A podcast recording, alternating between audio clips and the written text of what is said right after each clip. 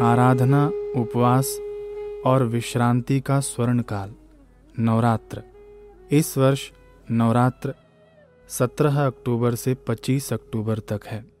श्रीमद् देवी भागवत के तीसरे स्कंद में महर्षि वेद व्यास जी जनमेजय को नवरात्रों का महात्म बताते हुए कहते हैं कि छह छह मास में नवरात्रि आती है।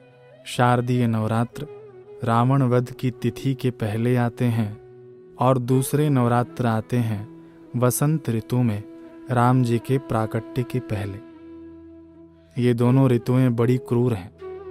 ये रोग उत्पन्न करने वाली हैं। इन दोनों में व्यक्ति अगर नवरात्रि का व्रत और उपवास नहीं करता तो वह आगे चल के बड़ी बड़ी बीमारियों का शिकार हो सकता है, अथवा अभी भी बीमारियों में वह भून जाएगा। अगर नवरात्रि व्रत रखता है, भगवती की आराधना करता है तो आराधना की पुण्याई व प्रसन्नता से मनोरथ भी पूरे होते हैं और शरीर में जो विजातीय द्रव्य हैं, उपवास और विश्रांति उन रोग कारक द्रव्यों को भस्म कर देती है। नवरात्रि के उपवास से शरीर के जीर्ण शीर्ण रोग और रोग लाने वाले कण, ये सब नष्ट हो जाते हैं। पाप दूर होते हैं, मन प्रसन्न होता है। बुद्धि का औदार्य व तितिक्षा का गुण बढ़ता है और नारकीय योनियों से छुटकारा मिलता है।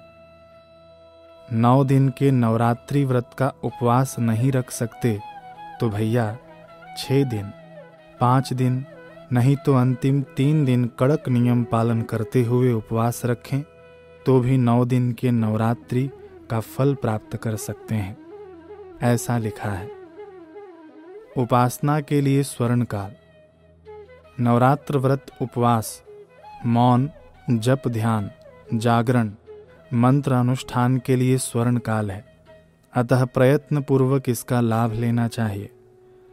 श्राद्ध के दिनों में एवं नवरात्र में कड़क ब्रह्मचर्य का पालन करना चाहिए।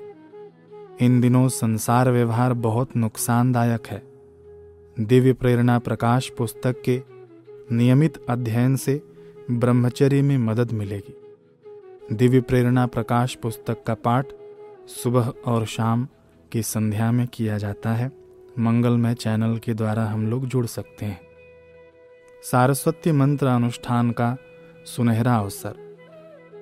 नवरात्र के दिनों में विद्यार्थी सारस्वती मंत्र का अनुष्ठान करें तथा यथासंभव मौन रहें। जप ध्यान करें, सफ़ेद वस्त्र पहने, तथा गद्दे पर शयन न करें। भोजन में केवल दूध, चावल की खीर लें तो अच्छा।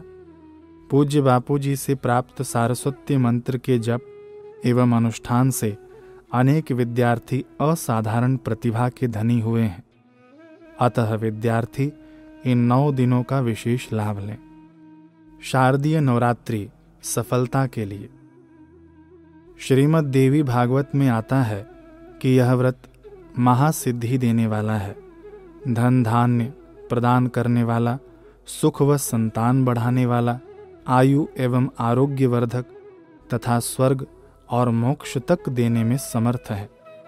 यह व्रत शत्रुओं का दमन व बल की वृद्धि करने वाला है। महान से महान पापी भी यदि नवरात्रि व्रत कर ले तो संपूर्ण पापों से उसका उद्धार हो जाता है। नवरात्रि का उत्तम जागरण रात्रि के 12 बजे तक करें। नवरात्रि का उत्तम जागरण वह है जिसमें पहला शास्त्र ज्ञान की चर्चा हो। दूसरा, प्रज्वलित दीपक रखा हो। दीपक, घी या तिल के तेल का जला हो। तीसरा भक्ति भाव युक्त भगवान नाम का कीर्तन हो।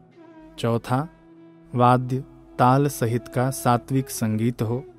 पांचवा, मन में प्रसन्नता हो। छठवां, सात्विक नृत्य हो। डिस्को या ऐसे दूसरे किसी नृत्य का आयोजन न हो। सातवां, सात्विक नृत्य। कीर्तन के समय भी जगदम्बा माता के सामने दृष्टि स्थिर रखें। किसी को बुरी नज़र से न देखें। नवरात्रि के दिनों में गर्भे गाने की प्रथा है। पैर के तलवों एवं हाथ की हथेलियों में शरीर की सभी नाड़ियों के केंद्र बिंदु हैं, जिन पर गर्भे में दबाव पड़ने से एक्यूप्रेशर का लाभ मिल जाता है एवं शरीर में नई शक्ति स्फूर्ति जाग जाती है। नृत्य से प्राण अपान की गति सम होती है तो सुषुप्त शक्तियों को जागृत होने का अवसर मिलता है। एवं गाने से हृदय में माँ के प्रति दिव्य भाव उमड़ता है। बहुत गाने से शक्ति क्षीण होती है, इस बात का ध्यान रखें। और पाश्चात्य गानों से एवं नृत्य संगीत से बचें, माहौल आध्यात्मिक बनाए रखें। हेडिंग है, सुख समृद्धि प्रदायक नवरात्र व्रत। कथा है, प्राचीन समय की बात है। एक वैश्य निर्धनता के कारण बहुत दुखी था। बड़ी कठिनता से वह कुटुंब का भरण पोषण करता था। इस कारण उसके मन में अपार चिंता रहती, पर वह धर्म में सदैव तत्पर रहता था। वह कभी भी असत्य भाषण नहीं करने वाला, वह बड़ा ही सदाचारी था। वह सदैव धैर्य से कार्य करता, वह मन में अहंकार, डाह तथा क्रोध नहीं आने देता था। इन्हीं उत्तम गुणों के कारण उसका नाम सुशील रख दिया गया था। एक दिन दरिद्रता से अत्यधिक घबराकर उसने एक शांत स्वभाव मुनि से पूछा, ब्राह्मण देवता, आपकी बुद्धि बड़ी विलक्षण है। कृपा करके आप यह बताइए कि मेरी दरिद्रता कैसे दूर हो सकती है। मेरी छोटी बच्ची और बच्चे भोजन के लिए रोते रहते हैं। मेरी एक लड़की विवाह के योग्य हो गई है। मेरे पास धन नहीं है। मैं क्या करूँ? कोई भी ऐसा उपाय बताइए, जिससे मैं अपने आश्रित जनों का भरण पोषण सुचारू रूप से कर सकूँ। बस, मुझे इतना ही धन चाहिए। दयानिधे, आपकी कृपा से मेरा परिवार सुखी हो जाए। मुनि ने कहा, वैश्यवर, तुम श्रेष्ठ नवरात्र व्रत करो। भगवान श्री राम राज्य से च्युत हो गए थे। व उन्हें सीता जी का वियोग हो गया था। उस समय किशकिंधा में उन्होंने यह व्रत कर भगवती जगदम्बा की उपासना की।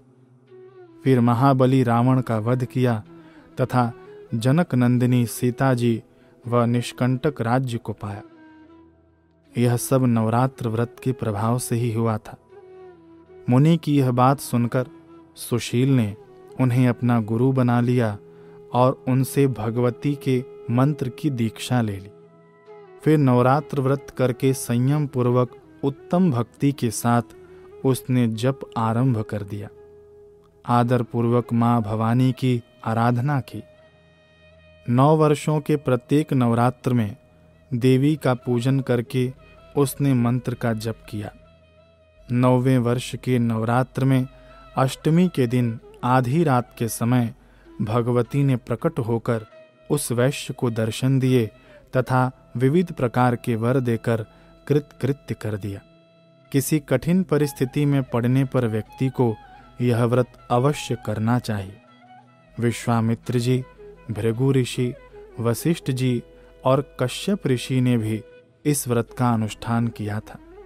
वृत्तासुर का वध करने के लिए इंद्र तथा त्रिपुर वध के लिए भगवान शंकर भी इस उत्कृष्ट व्रत का अनुष्ठान कर चुके हैं। मधु दैत्य को मारने के लिए भगवान श्री हरि ने सुमेरुगिरी पर यह व्रत किया था। नवरात्र व्रत पाप नाशक है। इसमें उपवास करके देवी भगवती की पूजा जब व होम करने से उत्तम फल की प्राप्ति होती है। धर्म, अर्थ, काम व मोक्ष इन चारों की अभिलाषा करने वाले को यह उत्तम व्रत अवश्य करना चाहिए। ऐसी अनेक ज्ञानवर्धक जानकारियाँ प्राप्त करने हेतु ऋषि प्रसाद एवं लोक कल्याण सेतु के सदस्य अवश्य बने।